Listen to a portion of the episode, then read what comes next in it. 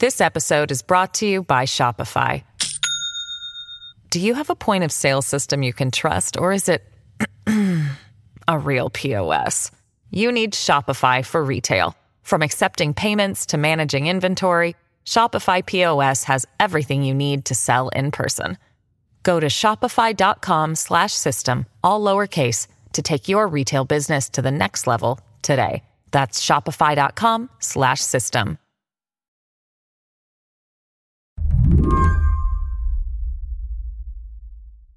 So, we are speaking on Tuesday morning, and it sounds like you have a new prime minister.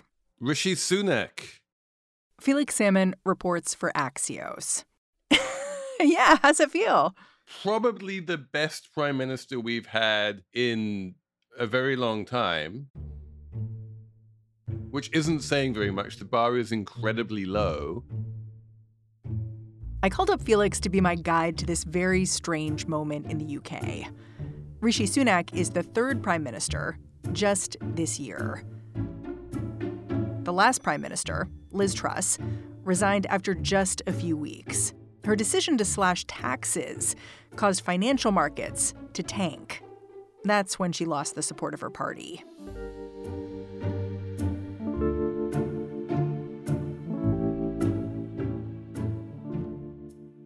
As an American, I can't help but focus on the absurdity of how Rishi Sunak was appointed. Like, after Liz Truss announced her resignation, Sunak was simply like agreed upon by the Conservative Party, right?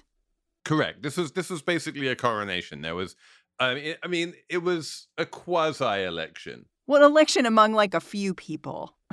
An election among 349 people who are the members of the Parliamentary Conservative Party, or all, all of the Conservative members of Parliament. They they basically got together and reached consensus that it should be Rishi. And then uh, Rishi went to Buckingham Palace and he went through this ceremony called kissing hands with the king. Like it just Yeah. I mean it's it's so it's so anachronistic and so dumb. Yeah. This is not what the people in England want necessarily but it's what they've got.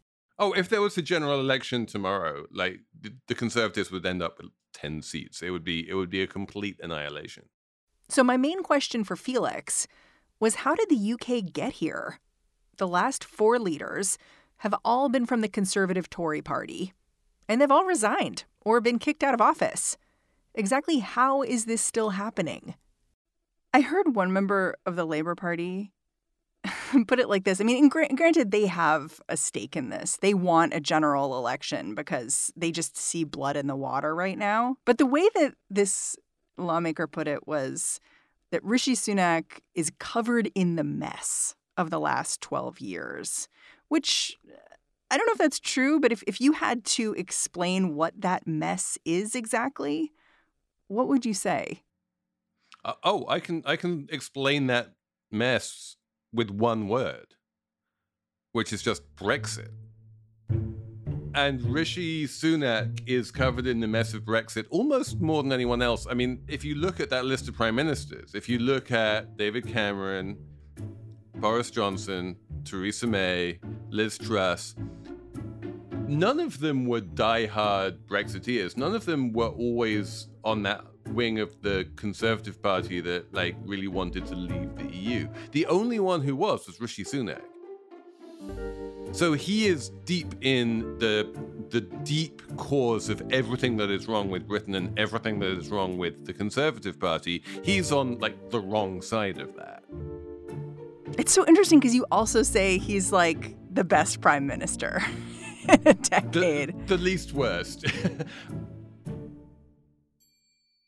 Today on the show, why the mess in Britain seems to keep getting more intractable, and why so many, including Felix, say Brexit's to blame. I'm Mary Harris. You're listening to What Next? Stick around.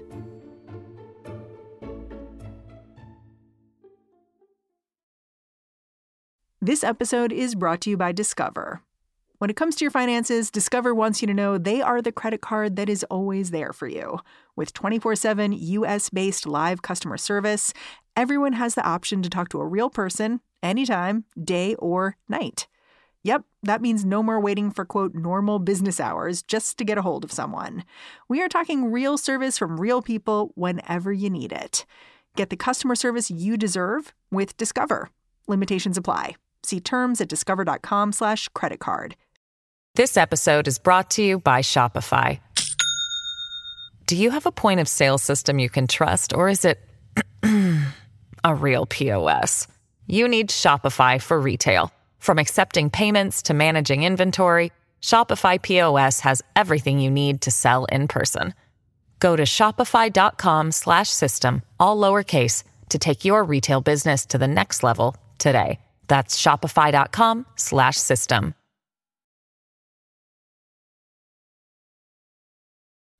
Naming Brexit as the cause of the current crisis in leadership in the UK is slightly flip.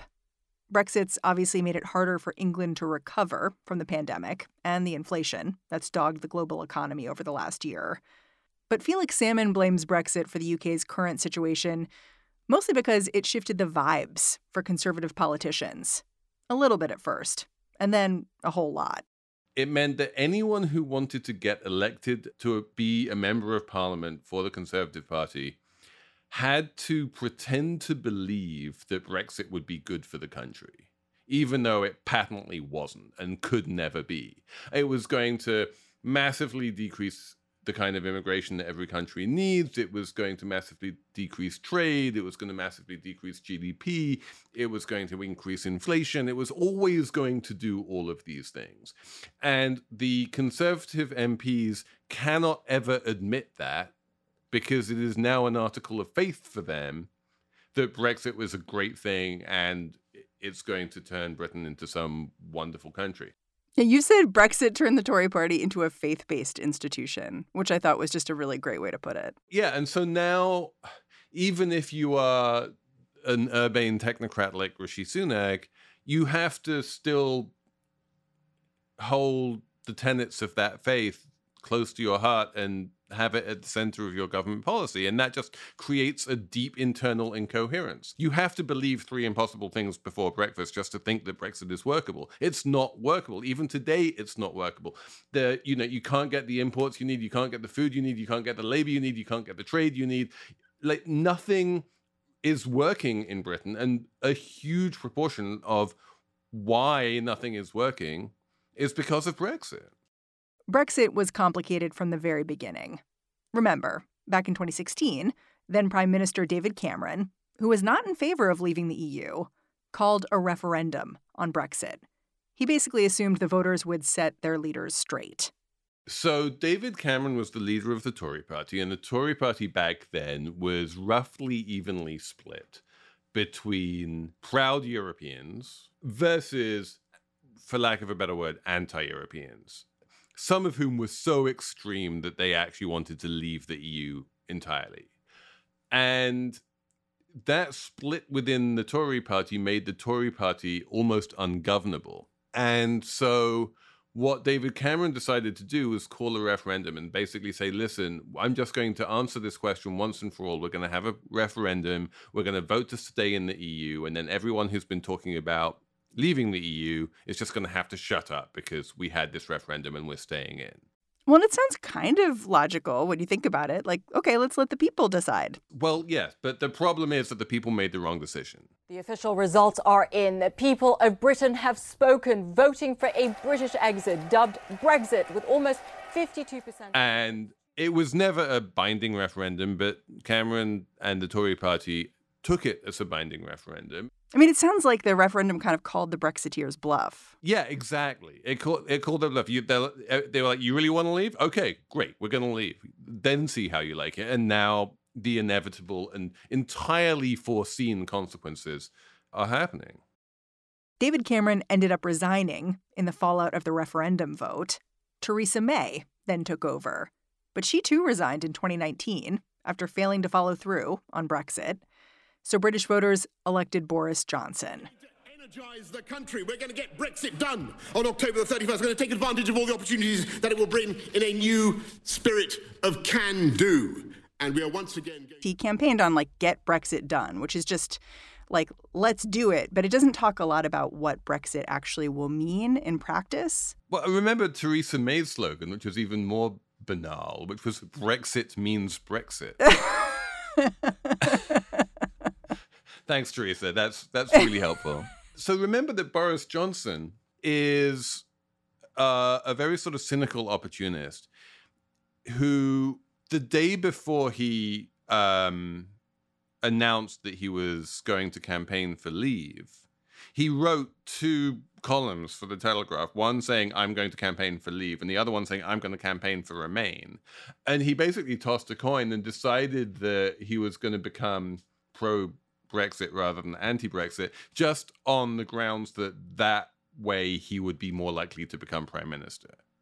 And yeah, it worked. You know, like he's not going to be remembered as a good prime minister, but the he is going to be remembered. And Boris Johnson left an indelible mark on the Conservative Party because getting Brexit done meant eliminating anyone who disagreed with him.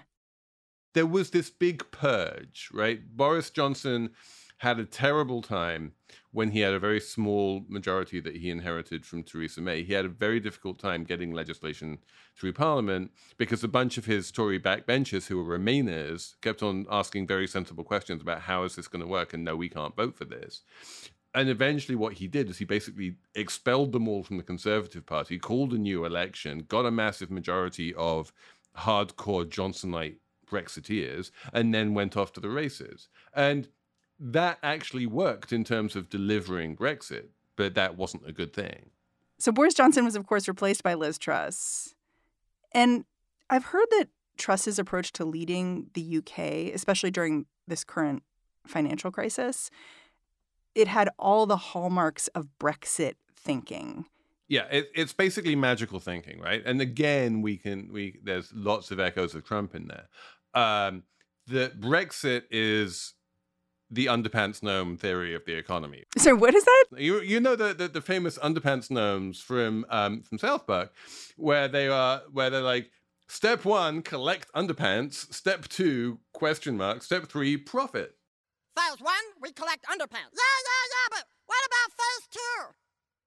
Well, phase three is profit. Get it? I don't get it. You know, and um and this is basically the the theory of Brexit, which is step one, leave the EU. Step two, question mark. Step three, glorious sunlit uplands. And this was exactly the same as Liz Truss's economic policy, which is step one, cut taxes on the rich. Step two, question mark. Step three, everything becomes great again. And it's entirely faith based. There's no coherent sort of stitched together economic model that would support it. What Liz Truss proposed was a kind of modified Reaganomics, giving unfunded tax cuts to spur economic growth. But most economists thought this kind of spending was going to make inflation worse. And the markets responded. And so what she wound up causing was a massive implosion in the bond market because everyone's like, you're going to have to borrow how much money? You're borrowing a lot already, and you're going to have to borrow even more because you're increasing the deficit so much because of these tax cuts. And it just arithmetically didn't add up. But we, you know, as far as Truss was concerned, we we're in this kind of post arithmetic world where all you need is hope and conviction. And she had that, and then she resigned. I have therefore spoken to His Majesty the King to notify him that I am resigning as leader of the Conservative Party. I was struck by how Liz Truss herself talked about her exit from leadership. Like she seemed a little wistful when she spoke, almost saying like I wish we could have brexited more. And we set out a vision for a low tax, high growth economy that would take advantage of the freedoms of Brexit. I recognise, though, given the situation, I cannot deliver the mandate on which I was elected by the Conservative Party. Like when she says something like that, what do you make of it? She she was surprisingly unapologetic. There was one brief moment where she she kind of apologized for the for the mini budget that caused all of the chaos and said, "Oh, whoops, we made a mistake." But no, she she came out with her final speech and basically said, "I was right." And you know, the markets were wrong and we can't let the markets dictate what's happening in the country. And if you just, you know, as I say, like, to be a Tory is to believe impossible things. And she mm-hmm. genuinely believes that if she'd been able to enact those economic policies, that that would have been awesomely wonderful for Britain. After the break. It is only right to explain why I'm standing here as your new Prime Minister. What does all this mean for Rishi Sunak, the UK's new Prime Minister?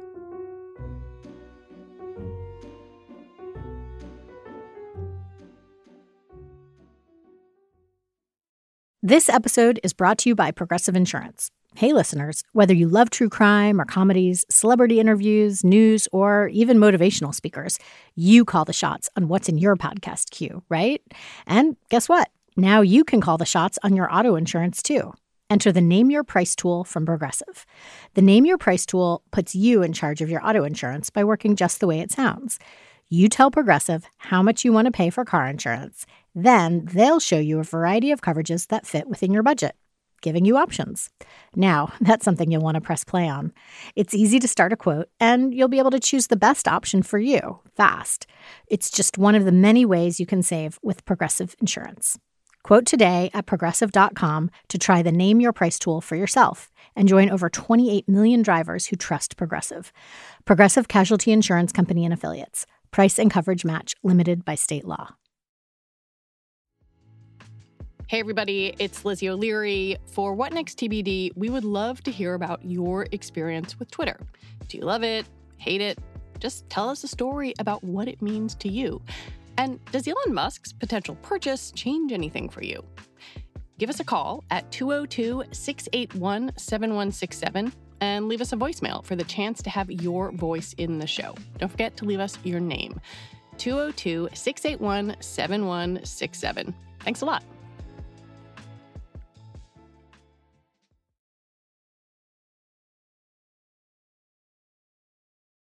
Earlier this week, the UK's brand new Prime Minister gave his first press conference from that iconic podium in front of 10 Downing Street. Right now, our country is facing a profound economic crisis. The aftermath of COVID still lingers. Putin's war in Ukraine has destabilized energy. He sounded earnest enough, but my question for Felix Salmon was what exactly can Rishi Sunak do here? So, right now, the Tory party is in that Wiley Coyote moment where it's already run off the top of the cliff, but it hasn't fallen. They have this large majority in parliament for another couple of years before they need to call an election. So they get to rule the country even though there's very little popular support for them. And if there was a general election tomorrow, they would lose most of their seats. So to lead the Tory party is to lead a party that basically is staring death and disaster in the face. It knows that at the next election it's going to get wiped out. There's going to be like this huge swing from conservative to labor and they're just sort of trying to work out what can we do over the next 2 years to try and minimize the damage of that election. And frankly the answer is not very much. The damage has been done. Is there really no way that Rishi Sunak could reckon with Brexit? I mean, I suppose he could come out and say, whoops, this was a terrible idea and it's made everything worse. And we should try and roll back some of it and start re entering the EU and be much more constructive and start signing on to some of their basic trade agreement stuff. But no, there's no way he could do that. He he would face an immediate revolt in the Tory party. He would last five seconds. There's a certain I don't know if I'd call it poetry, but there's like a you break it, you bought it kind of element to this.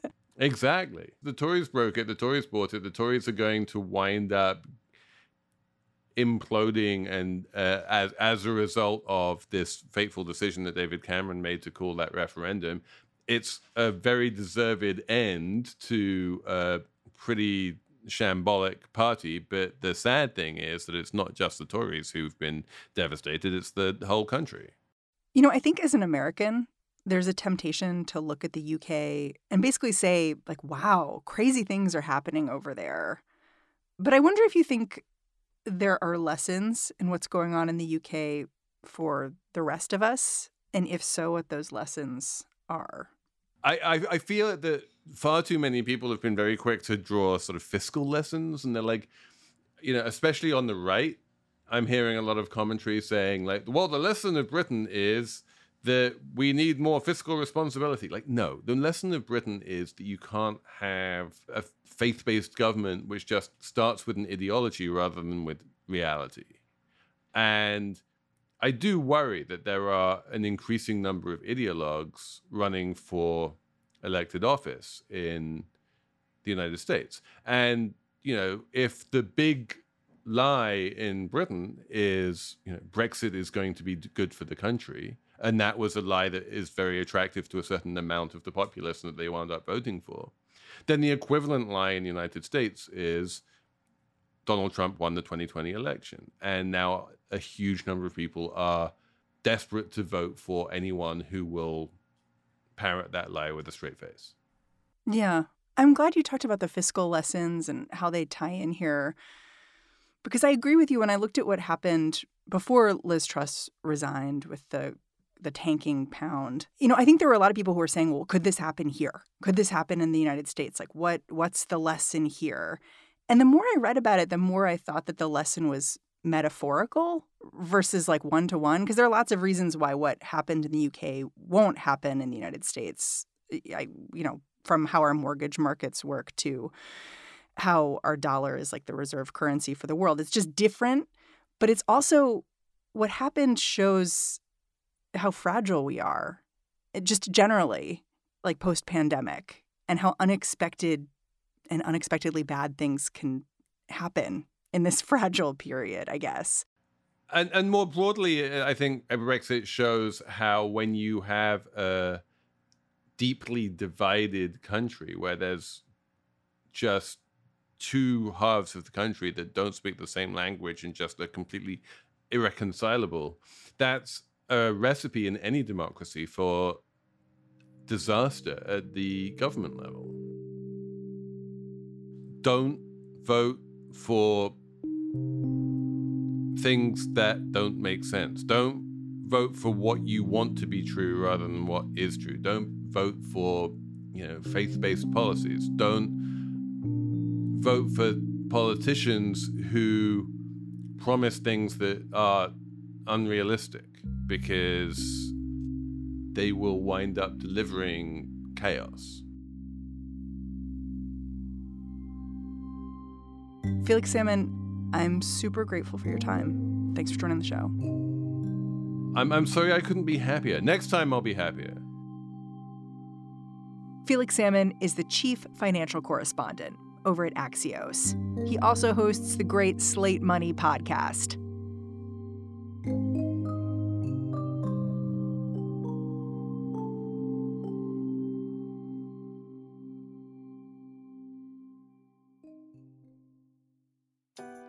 And that's the show. If you are a fan of what we're doing here at What Next, the best way to support our work is to join Slate Plus. So head on over to slate.com slash whatnextplus and sign up, like right now. What Next is produced by Elena Schwartz, Mary Wilson, Carmel Delshad, and Madeline Ducharme. We are getting a ton of support right now from Anna Phillips and Jared Downing. We are led by Alicia Montgomery and Joanne Levine. And I'm Mary Harris. I will be back in this feed bright and early tomorrow. Catch you then.